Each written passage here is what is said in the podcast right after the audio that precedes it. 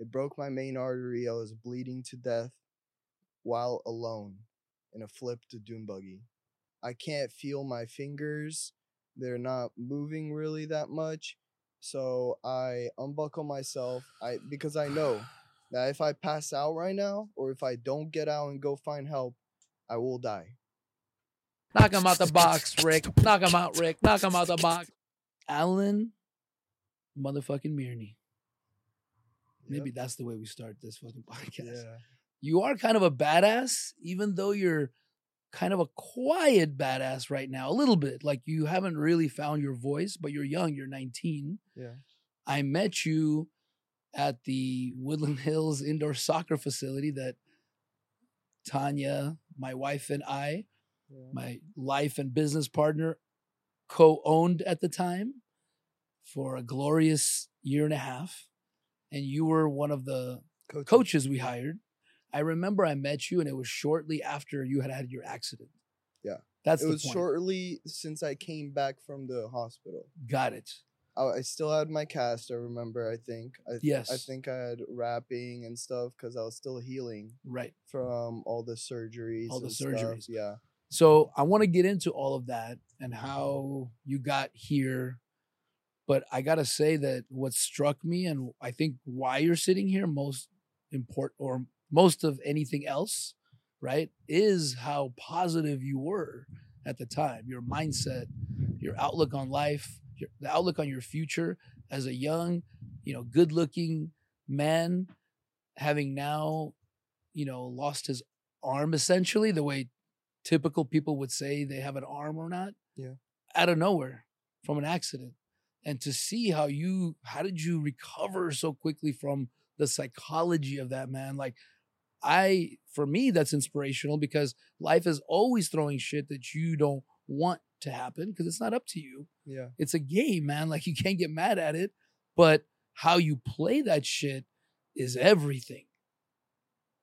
How Yeah. you see it, how the story you tell yourself, oh, poor me. What am I going to do now? What did I do to deserve this? I had my first son, my first son, my Yeah. oldest, has Down syndrome. I did ask myself that for the first month because I couldn't get over it that quick, right? Like, so I want to hear your story.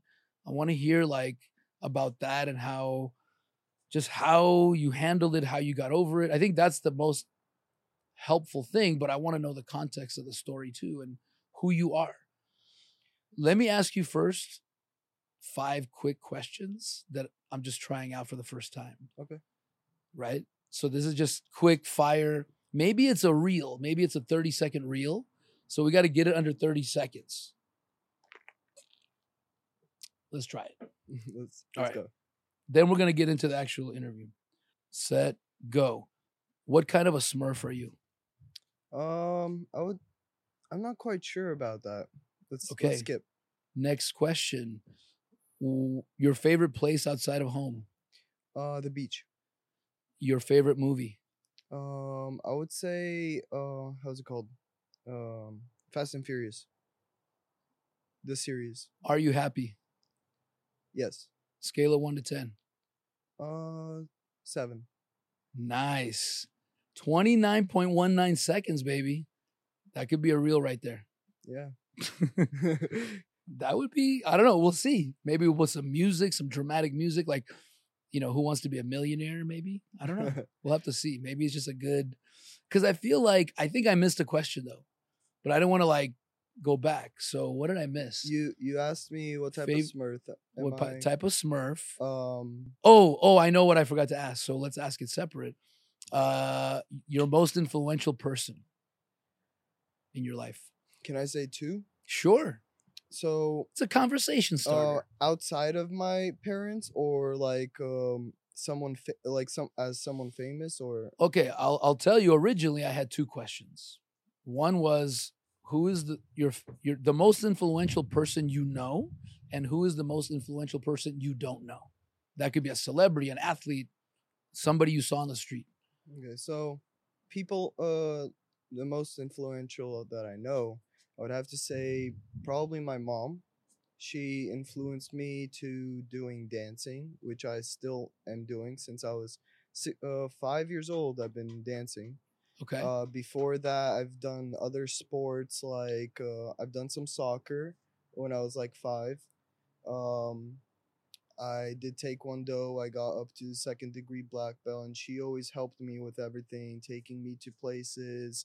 Uh, we'd be in. Uh, I'd be in a back seat doing my homework on my way from uh, from home to taekwondo. Then I would switch. Uh, I would change clothes in the car to go to dance. So my life was pretty like up paced and uh, and stuff like that. right. So uh, she she so- taught you work ethic. Yeah. So at first she uh put me into dance because I had a lot of energy. And when she was like, "Okay, let's uh now find you something else to do." I, I just said, "No. I love this. I'm going to stay doing this." Because I love dancing, uh the attention on me, the um the etiquette of learning the different uh uh, dances, Okay. also the different ways of communicating to your partner Interesting. through connection of the hands. Right.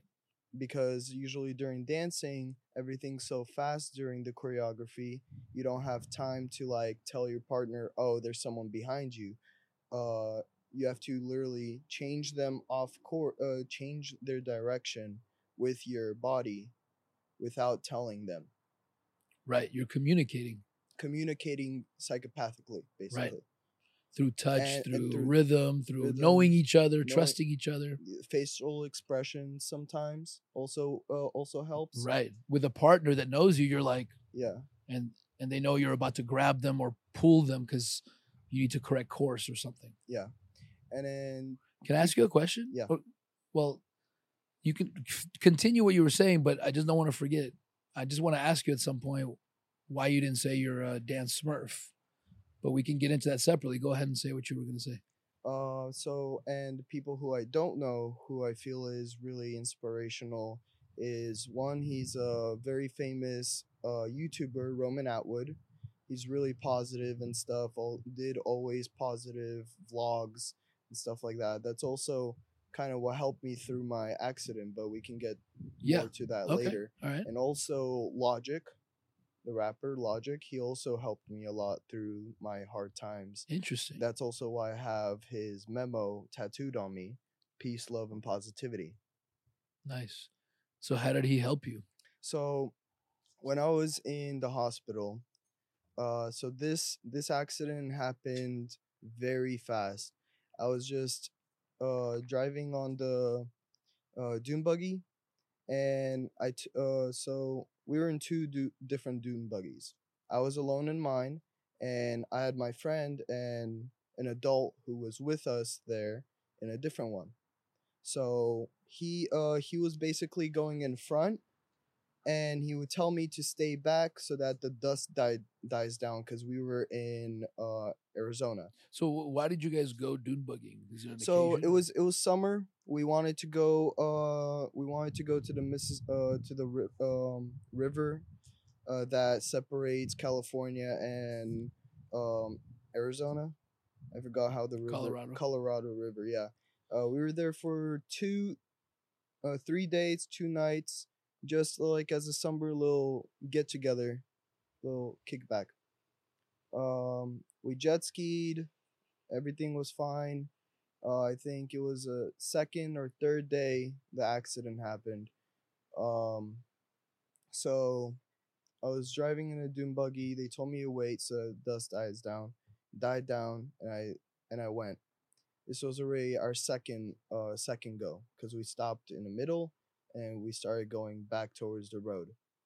And in the middle there was a there was there was a little split in the road. You can go one trail or you could go another and I had to go fast because I was going like 20, 30 miles an hour in the dune buggy. So I took the wrong path basically, Mhm.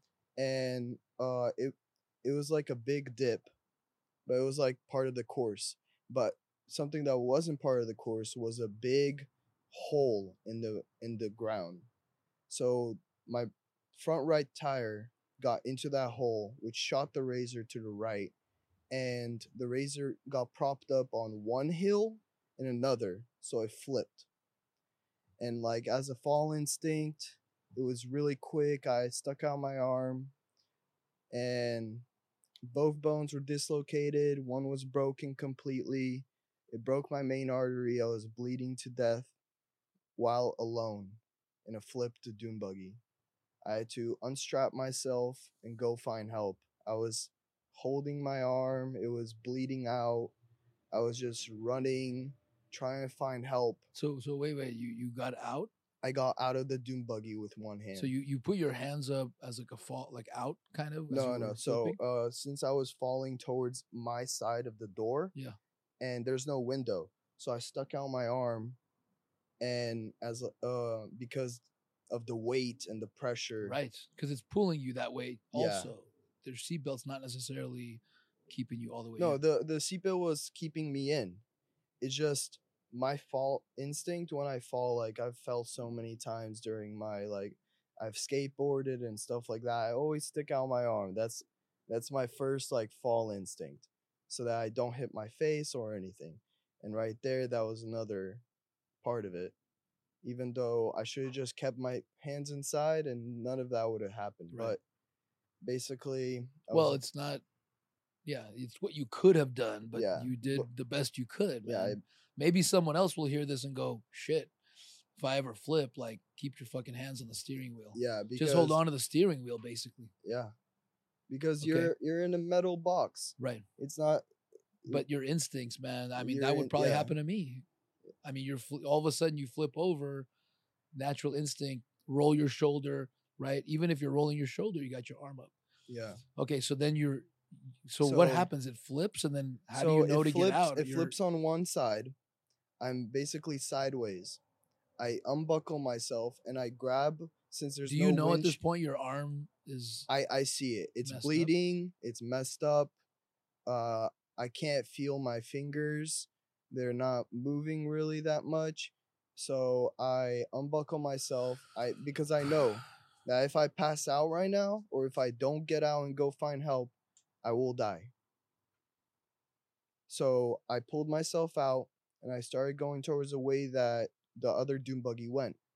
And because I wasn't coming for a while, they they uh he knows how long it takes Yeah. to get from one spot to another. So because he saw I wasn't coming for a while, they came back. And they saw me walking towards them, me Jesus bleeding, Christ. holding my arm. They got out.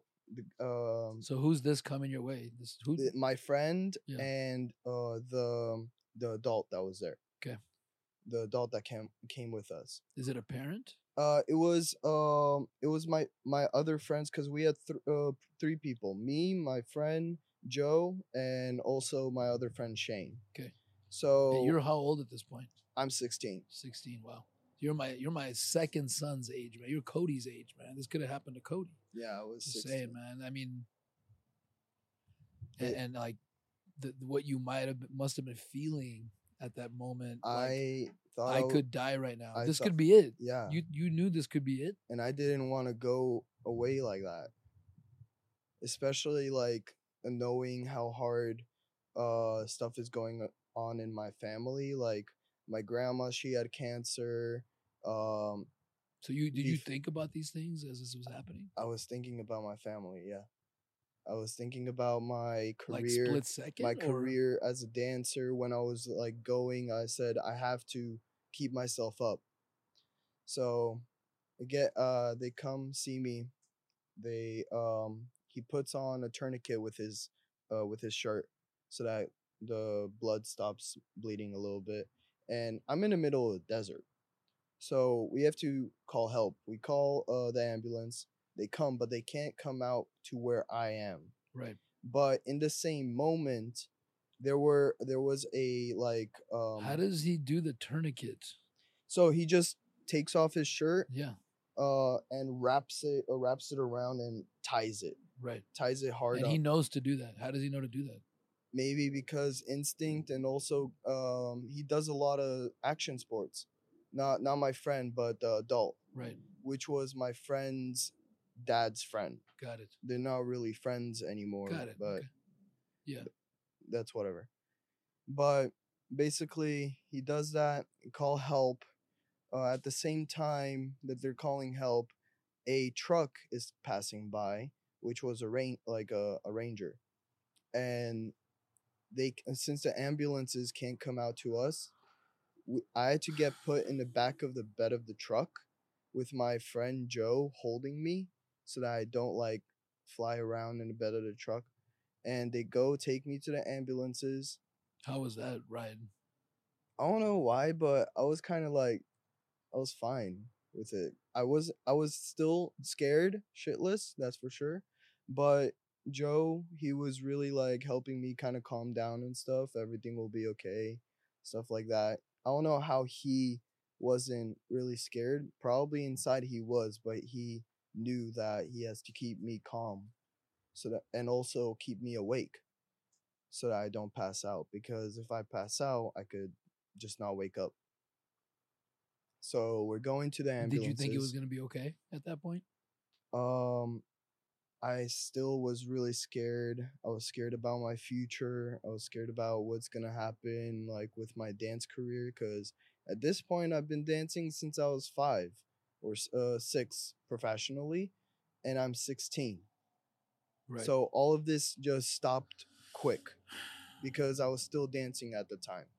Well, the fact that that crossed your mind is something we should come back to because that sounds like a big sign for you. Yeah.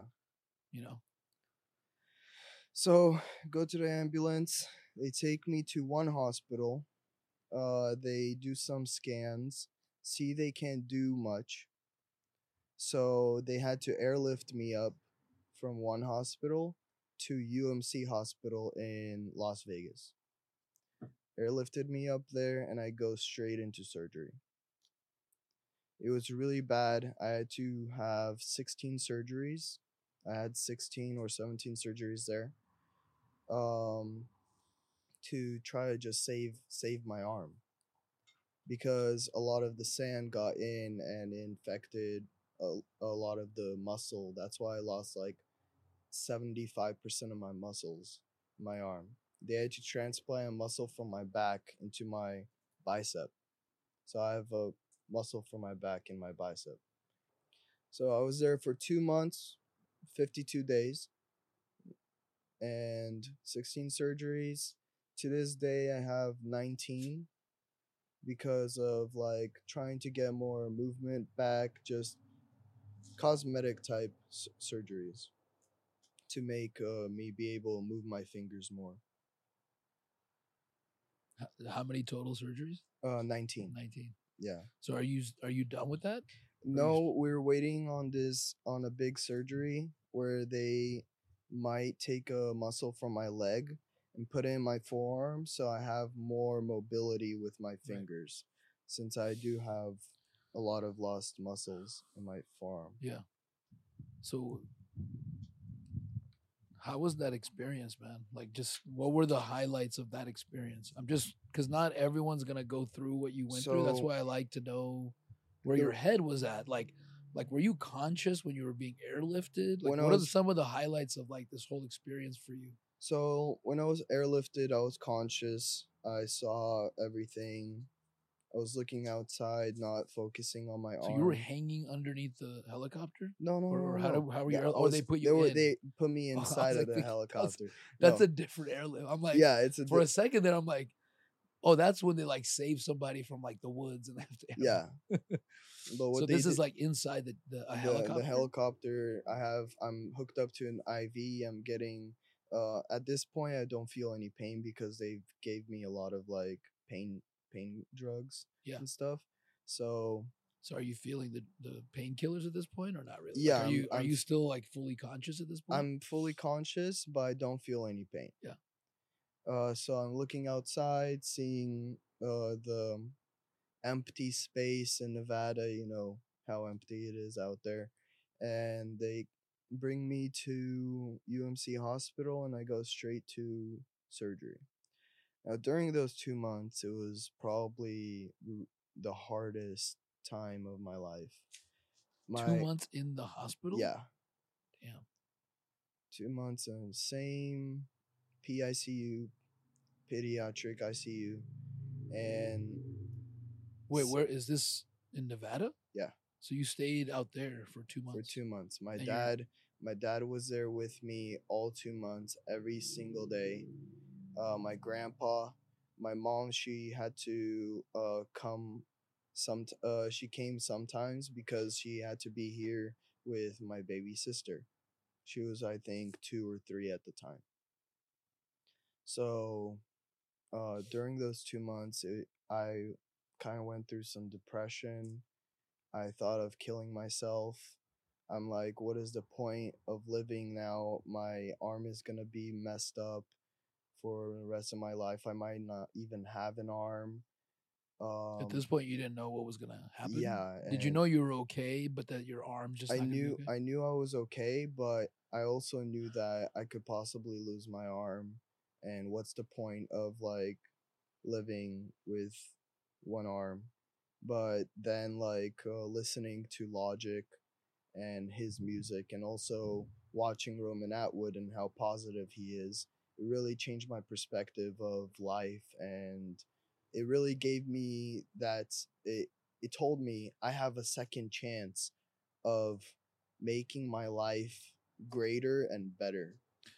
What was the biggest mindset turning point for you, if you can remember that made you go, okay, this is how I'm gonna look at this now, and what was it?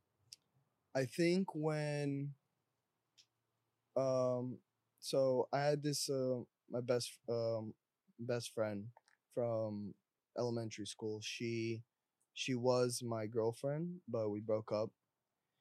And she called me when I was in the hospital, which really kind of like opened my eyes up that people actually do care about me. And oh, other I knew that people cared about me, but like I was like wondering how will my friends also react to this type of situation that I'm going through. Even though I I my mindset should be like I don't care what other people think, but sometimes I I have that like ur- a small urge of like kind of knowing what they think but still not giving a fuck about it. I would love to just talk about that for a second, but first to say that, of course, you care about what people think, and if you're trying to get to a point where you don't care what people think, you got an impossible journey ahead of you. Yeah. Instead, embrace that you care. is just you don't have to act on it. You can discern. Okay, I care what they think, but unfortunately, I don't agree with their idea of what my lifestyle should be or how I should act. So I will respectfully ignore that advice or not let it affect that I'm going to post about this or talk about this or do my thing. Yeah. So it's it's more about dealing with it versus not wanting. Of course, like we're we're tribal creatures. We want our people to like us or somebody to like us. We don't want to be alone. Yeah. So it's just about trusting that it's okay to be you Trust and- your and- own and- instinct. yeah, and then the people that really fit you will be with you over time. Yeah. And it's an opportunity to to almost like those kind of times in your life are opportunities to see who really fits with you and who doesn't. Yeah. For me it was my divorce. I was the bad guy and I got to see who's my real family and friends. It was painful but so valuable. I have so much more m- better utilized time now because fewer people and I can uh, put my attention on fewer people, people that actually we help each other versus hurting each other. Yeah. I I totally agree with you on that. You need you need to really like know your friends to see who is worth keeping in your life and who you need to kind of push away. Right. And sometimes people go through their whole life never discovering that shit. Yeah. So it's kind of like a painful but beautiful process. So like how, what happened with you? How how did that go for you? How Uh, did people react? So what was uh, your- when I came back, So what what was the what was the best advice or what was the best like There- turning point? there wasn't was? really any advice. It just it just uh showed me that people are actually caring about me Right. during, during this time. so finding the people that cared about you truly through the like the the storm when the storm hit you're like oh people aren't really wanting to be inside this fucking vulnerable fucked up situation and people don't want me as uh, go yet. And and they don't want to maybe be in the depression right it's a storm for you right so then you Yeah. get to know who's really in it for the long haul that gets from you something so deep that they want to invest in you during this difficult time Yeah.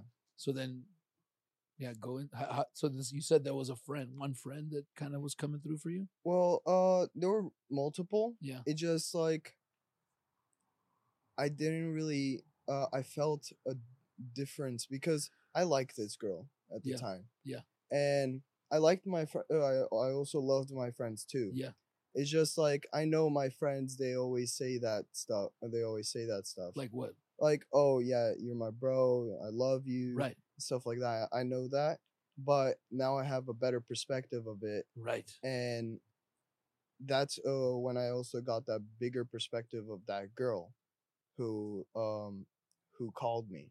Right We had like probably a one or two hour conversation like on the phone Yeah. on FaceTime and what was it It- about just different things, just like regular conversations, not so just her giving you a the time of day and yeah, putting investing just a conversation in you yeah. is all you needed. investing the time to talk to me which i never felt that way because i haven't had a girlfriend before and stuff like that and we only started dating like maybe i don't know couple months after that didn't really turn Yeah, that didn't really turn out he's gonna good. join me co-host, but go ahead. well we ended it on good terms Yeah. but then uh she started doing messed up shit Gotcha. like posting guy photos sending it to me Gotcha. and But at the time, I guess the the takeaway for me is you just needed somebody to invest a conversation in you, man. And I feel like that's such a like important concept because we don't need a lot. We just want to know like we matter. We're Yeah. worth it. This or that. It's not that we want to have to rely on other people to give us that, but but it's a fact. And so give it to people whenever you can, man. Like your kids. Let your kids know you want them. Like I already told my wife, like, if he comes out here, he can sit with me.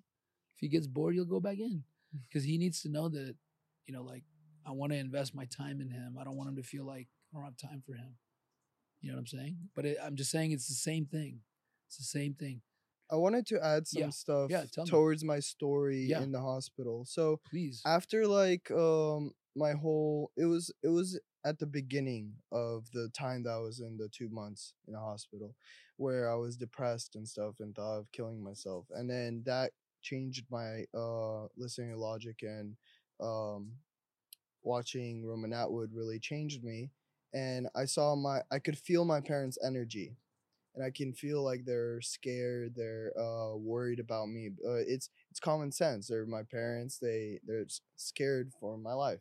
So I would always try to calm them down, like uh, tell them, "Oh, everything's gonna be okay." That's when I really started like being uh really po- uh even more positive than I was before, and really trying to like open people's mind up to being positive and thinking in a different way. That from anything negative, there's a positive you can make. Uh, you can make it like I loved playing video games, and I thought, oh, how am I gonna play video games? So I found out a way. I found a 12 button mouse, Razer, uh, Razer mouse, and I use that for playing games. I have all my keybinds on there, and I use that for moving around, jumping, switching weapons, or switching um characters. It all depends on what game I'm playing. I always take my time out of my day. There's a new game I'm trying to play take my time out of the day, figure out which buttons will be comfortable for me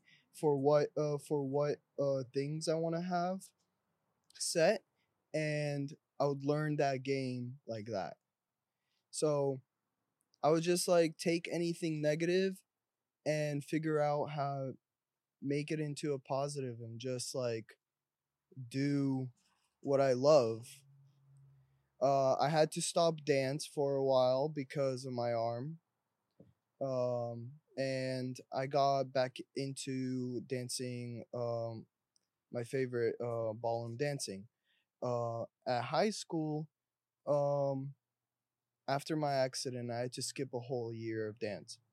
My last year of uh, in twelfth grade, I got back into it first try. I just uh, hip hop. I loved it, and I kept with it. I loved the team. I loved the uh, atmosphere and everyone just hyping uh, each other up, getting ready for that basketball game show or a football game halftime show. It would be it would be such an adrenaline rush, and I I would love that. That's exactly why I uh, kept dancing, and that's exactly why I want to teach dancing as like uh, another side hustle. But it's not really a hustle. It's just my favorite. It's it's just a thing I love to do, and I want uh people to get that experience. And if they don't like it, they can always switch their uh switch their paths. But there are those people who love it and want to keep going. Do you Yeah. know exactly what you want to teach and how? Uh, ballroom dancing because I've done it since I was five. To to who? Like to how old? Kids. Uh, How old? um well i started when i was five but like six up uh six uh, ages six and up those are really easy uh but it also it involves them and it gets them ready to know if they really want to continue that in the future So yeah, I'm, I'm interested in what you're excited about, not when you started. Meaning, if you want to figure out what you want to do, it's what excites you. It's as simple as that. And by the way, dancing excites me no, but I'm saying the age group is Oh. when you decide on who you want to teach. Don't you should think what you actually want. I know that's a little bit odd. i want to i want to Most people teach say you should do this. I think what excites me if it's a if if the kid wants to do this professionally, go to Okay. competitions, Alright. mentor them through the competitions, and the mindset game too, because you yeah, bring that to the table. helping helping that uh helping the mindset through that. Bro, you automatically remind everybody every day. Like if you were to work with a dancer every day, you remind them because it's visual. The arm does serve as a reminder to somebody to go, you know what? Don't fucking complain. Right? Like overcome whatever it is that Yeah. today you're battling with and and and the competition, the on. nerves, whatever. You can bring that to that dancer. So you want to do professional level or at least a kid that is thinking about a professional level. that It's not a mostly three. What about three or four year that olds that mostly, try but? I I I'm also totally okay with teaching anyone, anyone and everyone. It just what brings more uh, me more happiness is seeing them happy winning that competition, and seeing that they succeeded because of their mindset, their uh dedication to uh dancing because it reminds me of me when I was little and how happy I would be when I would win that first place, be on podium, get that trophy, get that gold medal. It would remind uh, me of what I used to do. And also, I just want to bring the happiness to anyone. I, I know that dancing makes people happy Right. And stuff like that. That's why I want to uh, do it as teaching also Right. not not also keeping my own um my own uh skills in in me i want to per uh i want to give that to someone and have them experience the same uh stuff i was being taught Right. when i was uh dancing more professionally right now i got back into it i'm not uh quite doing uh competitions yet still looking for a dance partner and that's uh that's uh kind of hard during this pandemic but uh also it's easier for guys because there are a lot more girls in the dancing industry than guys so girls have the tougher luck finding a guy to dance with Right. in ballroom Right. so that's uh, i just want to get back into it because i missed it I've uh, done it, and um, even after my accident and I was in school, I would be doing hip hop. I just love dancing in general. Well, I think look, you from like a commercial standpoint and you like making it into a career, there is absolutely no good reason you can't do that. It's Yeah. just if you decide you don't believe in it and you don't want to pursue it, then it's going to die out. But competitions, why not? Yeah. You should dance as long as you can competitively and then use that experience to teach other people. So that's going to be valuable to you, no matter how high of a level you get to. Yeah. And your, you know, disability is does create a really good story. Yeah. So it, as far as like starting a school down the road, you know, if you're also good at your craft, which I'm sure you are, right? Yeah. Then I think it just tells a better story, a more interesting story, a more inspirational story. So I think you should absolutely pursue it. Yeah. I feel like the next time someone asks you, you should say you're a dancer smurf. I was gonna. I was Like, gonna. why don't you say that? I'm curious. I was uh because I was still like the reason I didn't say I'm a dancer smurf smurf, I love dancing, but I also love doing a bunch of other things. I'm really like um here uh here and there. Like I love to do a lot of stuff. So I thought Tell me about I the thought number two and three things.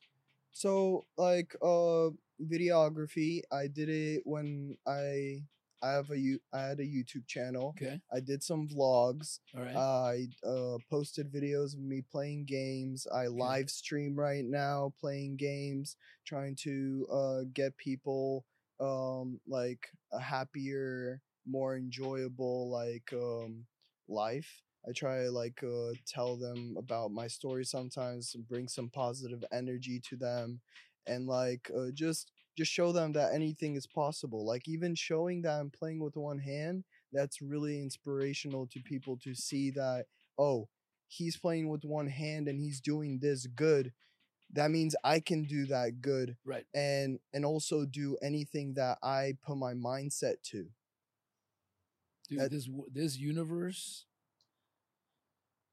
operates in such an interesting mathematical way. It's like for every negative there's a positive, for every pro there's a con. yeah And and so it's really all about choosing to focus on the pros, right? And turning if if the the more negative something is, like I said before, the more there is to learn or find from that negative. So you use it as m- even more inspiration. Yeah. It's not that you wouldn't be inspirational, but had you not had the accident, you wouldn't have as much ammunition for this inspiration you can inflict upon the world, is positivity, because it forced you to go through that and question yourself and get to the fucking real, the Yeah. truth. What's real? What's important to you? Not these friends that say, "Hey, bro, love you." That's just words, yeah and that's fine, but if the know? words come out with actions right? that that is Of the real person to Yes. stick with through life that's why uh vlad remember vlad Mm-hmm. yeah like he's a real one I love Vlad. I yeah. love him too i I, love everybody, though. I'll say that I like Vlad. That's different. I don't like everyone. I love everyone. Think about that. No, I'm just saying because I don't want to just limit my feelings for Vlad to love Yeah. because I have love for even people that have wronged me that maybe aren't even in my life. I still love them. I'd help them if they came to me asking for water or advice because their life is in shambles. I still love them. I may not like them. I may not want to hang out with them. I actually like and love Vlad. Vlad is cool. yeah that's why We'll have to have Vlad on here with you, maybe. I don't know. Yeah, that's a, that's what I was actually thinking. I was talking to Josh a, a little bit about this. I thought of actually starting a, a podcast of myself absolutely. and having different people, different people that I come across in in life, and talk about their stories and stuff like that. Also, th- talk about like some real like real shit, like stories that's happened through through my life. I know him since kindergarten. We have so many like Right. uh stories, like just hanging out, being in school together, just uh, having each other's backs. And I thought it would be really good, but I have to like talk to him and see. What if- would your podcast be about? Do you know? You don't have to know. Just wanted to I- ask since we're talking. I feel like it would just be like about some just real real shit. just like positive but real shit in life and also like just uh just talking The li- life of a 19 year old, real Life- shit. life of- thing. yeah. that's it. That's simple as that. it's all you need, and then you go from there, right? No, that's cool. And by the way, you guys could, we could think about something where you come use the equipment. You know, we just make sure our schedules don't intersect, Yeah, even if it's your own podcast. We could talk about that. I'd be down. We have like six mics, even for a big group wow because I do want to occasionally do a big group setting. It's just you can't have the depth of conversation as you can one on one. And this is something I learned from mess- just experimenting with the podcast. yeah The first episode, three people, you don't get deep enough. I want to have each of them back for a one on one because, first of all, I talked a lot.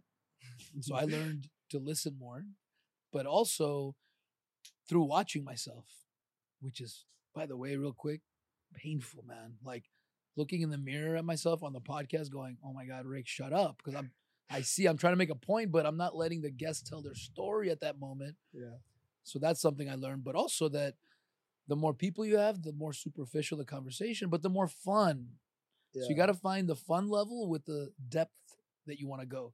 I think initially I like these one on ones because I can focus on you and we can go as deep as we want without feeling like, oh, well, now we got to ask Vlad what he thinks. yeah We can just go deep into anything. I, I love that. But I also want to do six people, have six people on the podcast. that almost came out wrong. yeah You know what I mean? And like have more of a fun session with some music and because I, I want to, I like to party. To me, a party is just have fun with a group. i love to It doesn't party. have to be 80 people. It could be let's party with three people and sit here talking about fun things, have a drink. Let's put some music on, man. Like Yeah. music is flowing in my veins. I why why are we not listening to music on the podcast? I'm more envisioning like we just Just flip a song on for five seconds, and then just I think you get nine seconds of free playability, yeah but and then al- that's it. It's good. Quick karaoke session, for example. For example, let's see what's on. I wanna be yours, pretty baby. Yours and yours. I'm here to tell you, honey. That I'm bad to the bone, bad, bad, bad, bad to the bone, and that's it. And that's all I need. I needed a little jolt. Yeah. And then I'm done, and then we're back to the podcast. Welcome to the soothing sounds of Alan and Rick. Right? On Rick's Misunderstood podcast. That's right. Misunderstood with Papa Rick. Papa smurf Papa Smurf. That's kind of where that came from. I gotta have this guy on. He's, we're gonna have him on in the next couple weeks, and then, you know, edited. But uh, called his name is actually I don't know his real name. His name is Groovy Jew. Shout out to Groovy Jew. And uh, he might bring the party to the the party element to this podcast. I have this feeling we're gonna get into a conversation about it. He's gonna be like, "Of course, I know exactly how we're gonna." You know, pipe music in and have some karaoke feel to this, or or or maybe not. Maybe that's a separate show. Maybe there's a separate show where we have six people on. Like it was fun when we were beatboxing with Maybe- Paris and London and make- Free. Like I want to have that show too, and not always be so uh, life. You know, what's your perspective? Which I love. I love because it's it's what helps people the most in their game. That's why it's Yeah. it's a must if you want to elevate your game. But it's not all that I talk about either. Like I want to have fun, sing, dance, get up and do you like do you like talking about like different music and songs uh not really. Not really If okay. I'm talking, if I'm having a conversation, I want it to be stories. I want to get to know you and psychoanalyze you. I want to get into the details even more. Like I'm not even Yeah. done for myself. Maybe we don't post all of it, but I still want to know more. I hold back. I don't want people to feel like I'm asking because I, I I care about the story, man. Like I I Yeah. I'm interested. It's not that it's gonna keep me up at night. That's why I'm free to talk to anyone. I'm, I don't carry their burden with me. I just love understanding people and how, what makes them tick. and and what can help other people get through their stuff. You know what I'm saying? And Yeah. helping people. Everyone enjoys helping people. When you help somebody, you just feel good. You just It's feel we're like, programmed. up. Yeah. Yeah. When you feed somebody, you feel good. Even if you didn't want to feed them, but then you're like, okay, I feel pretty good. We're programmed, man. I like to help people feel good by removing their mental prisons, man.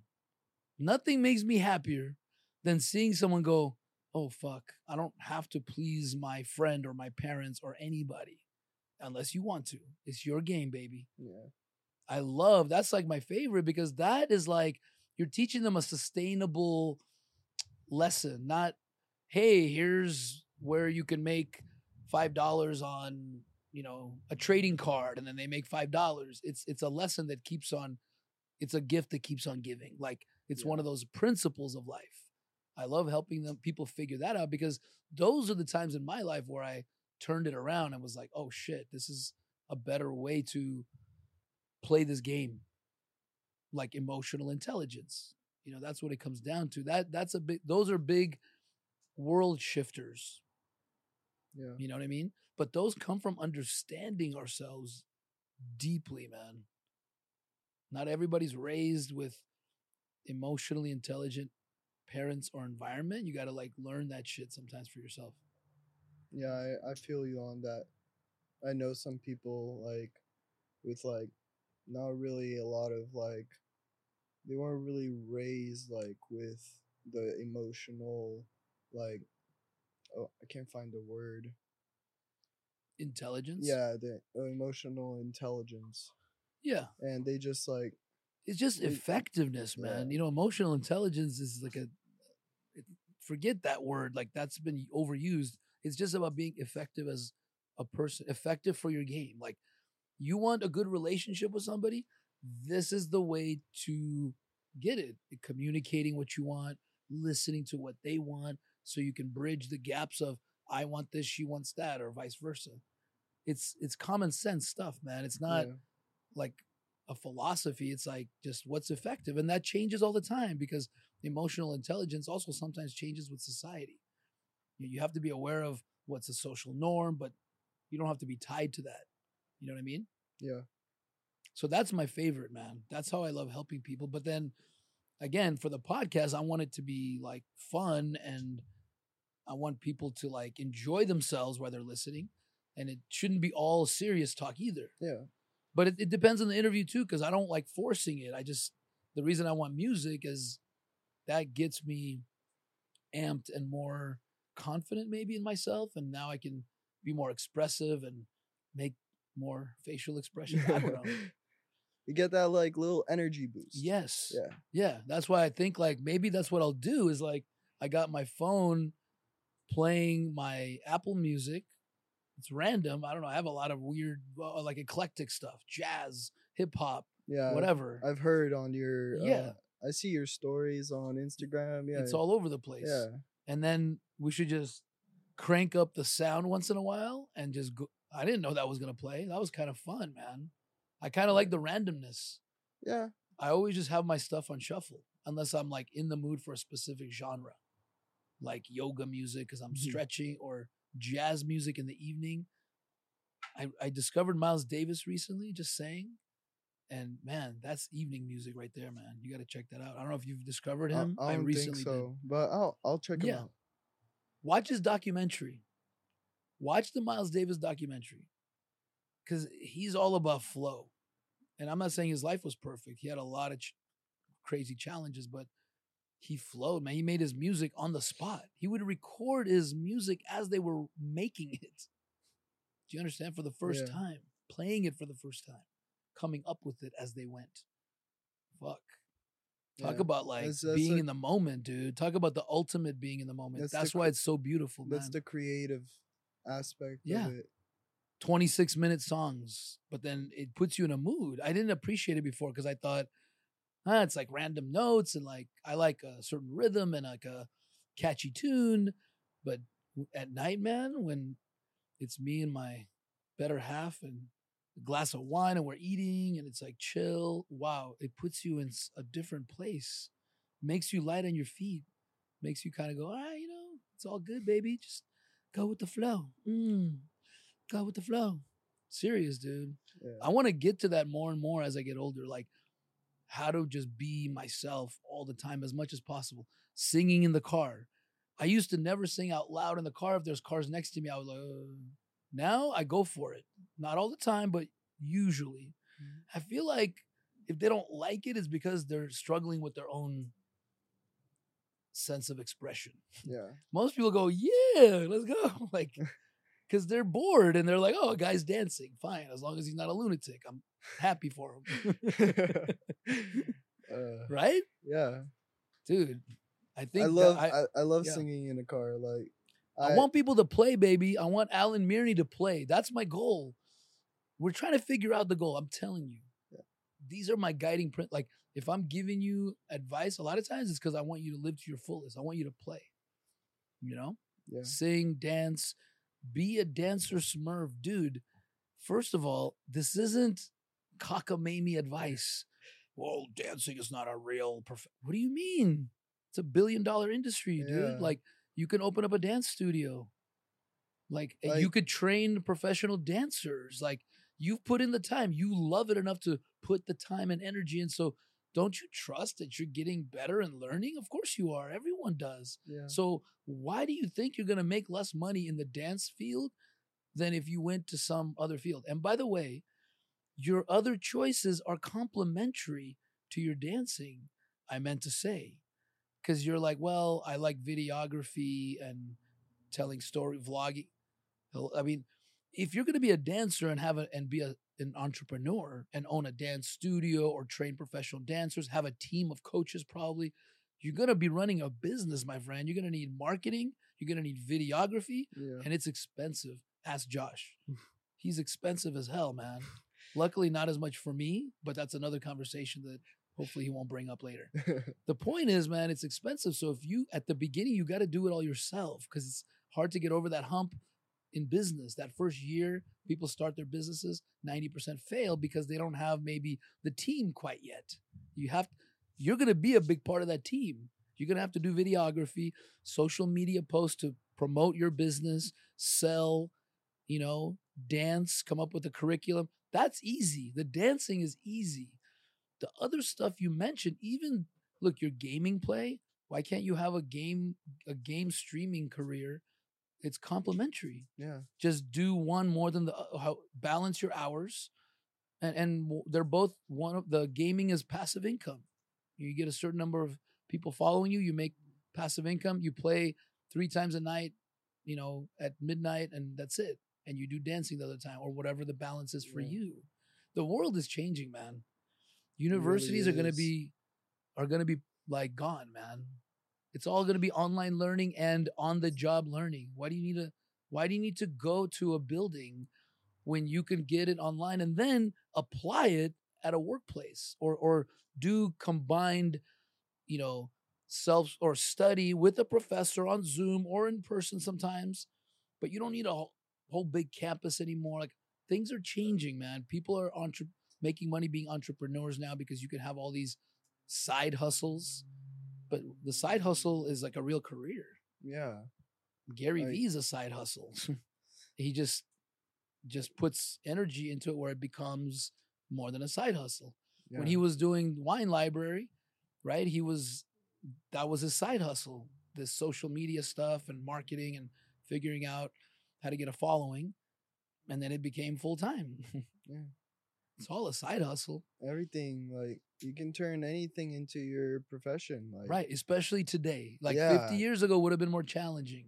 That that's know what I true. mean? Like even like um even online businesses, like not even online businesses like trading, like for example forex, forex trading.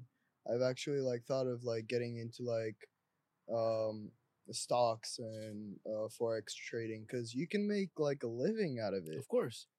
Right now and you and people don't even have to go to college but i feel like college is good in some cases like uh, for for just like learning and uh yeah the degree it would help you some in some cases like if you're trying to get a specific type of job like if you're trying to be a nurse or Right. uh computer engineer stuff like that but there's so much other things you Right. can do without like even going to college. even for you it could help but you don't really need it like yes if you need an accreditation then of course you got to get the accreditation but you could do it online i'm just college is one tool that's all Yeah. take forget people just have to stop looking at college as like the funnel it's no longer the funnel you either go It's- to college or you're a fucking dipshit It's not the 80s or the No, man. 2000s. It's, it's a- like college is that going to serve me? Yes go. If not then go another route. That's all like but for you if you're going to be in dance maybe a, maybe you could get a marketing degree business administration or just figure out where you're going to learn those those uh, uh, tools better. Is it an online seminar? Is it going to a week long seminar with gary fucking v? Or is it paying 20 grand for a semester of college being taught by professors that don't own their own business that just know the, the- theory of marketing. Which one is going to serve you best? Probably an entrepreneur, not a professor. that's what i'm saying man. Like a week with gary vee or or someone like that that knows your the the tools that you're trying to learn is going to serve you best. So that's all i'm saying. Just weigh put college in that bucket to weigh them against each other. It's like when you when you're buying something for your company you get three bids right you don't just go oh well no you just got to go with that company no you get three bids and you pick the best one so college isn't the only bid anymore Yeah. that's the difference. That's all I'm saying. Sorry, college. Now you're one of 10. There's so many other options now, man. You know what. I'm saying?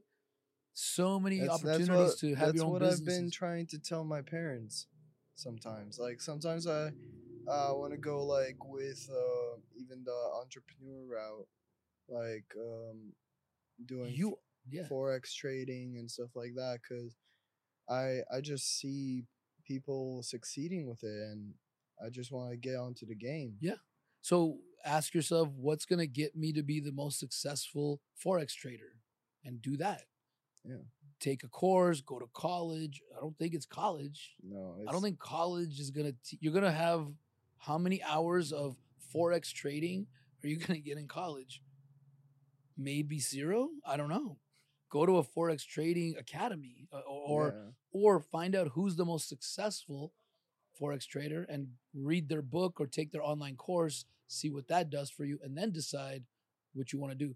But before you even do that, figure out which one you love the most because that's the one you should spend your valuable time doing. That's the one that's going to grow faster for you. So right. if you're spending, if you're going to go for Forex, you're not going to be going for dancing as much. So you just got to make sure you're not going after your second option because you think Yeah. it's better money, in my opinion. The money's going to come later. Yeah. Don't be impatient. The money Like, comes. wait, Money comes with patience. Yeah. it- unless you already know your passion, like right now, and you're gonna dive 100% into that, that's that's where the big money's gonna come anyway, in my opinion, man. There's there's like a famous saying where um the long uh better things happen the longer you wait. The longer you like invest your time into. So if you're Yeah, not Good things come to those who wait. It's not always true though. I don't want like meaning yes, yeah. this is appropriate, but I don't want to say like, oh, just wait forever. And That's I'm very I don't want to wait an extra day. so I, I do want to say that I believe do it today. I don't I've learned not to do it tomorrow anymore. Meaning whatever I can do today, do it today. At least do three things. Do one thing to get you to propel forward.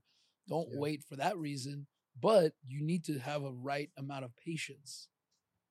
It's the right amount of patience Yeah, that's right. you know and and i'm saying don't start out of the gates thinking how am i going to make money in the next two years the most the most amount of money because any profession that you want to really master is going to take you 10 years so you should decide i'm going to give it my all to to this Yeah.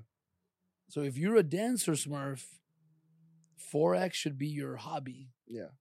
and then if that starts making you money you can go you know what let me just do that for like a couple years make some money then i can open up my studio Because I can always like just do it part time. Right, but Like, prioritize The the shit you love love. first, man. If you can, see, like if you've got four kids and a mortgage, you may not be able to do that right away. But if you're living at home and you've got time and you can you can make ends meet. Prioritize it that Yeah. way. Good shit, man. Yeah. So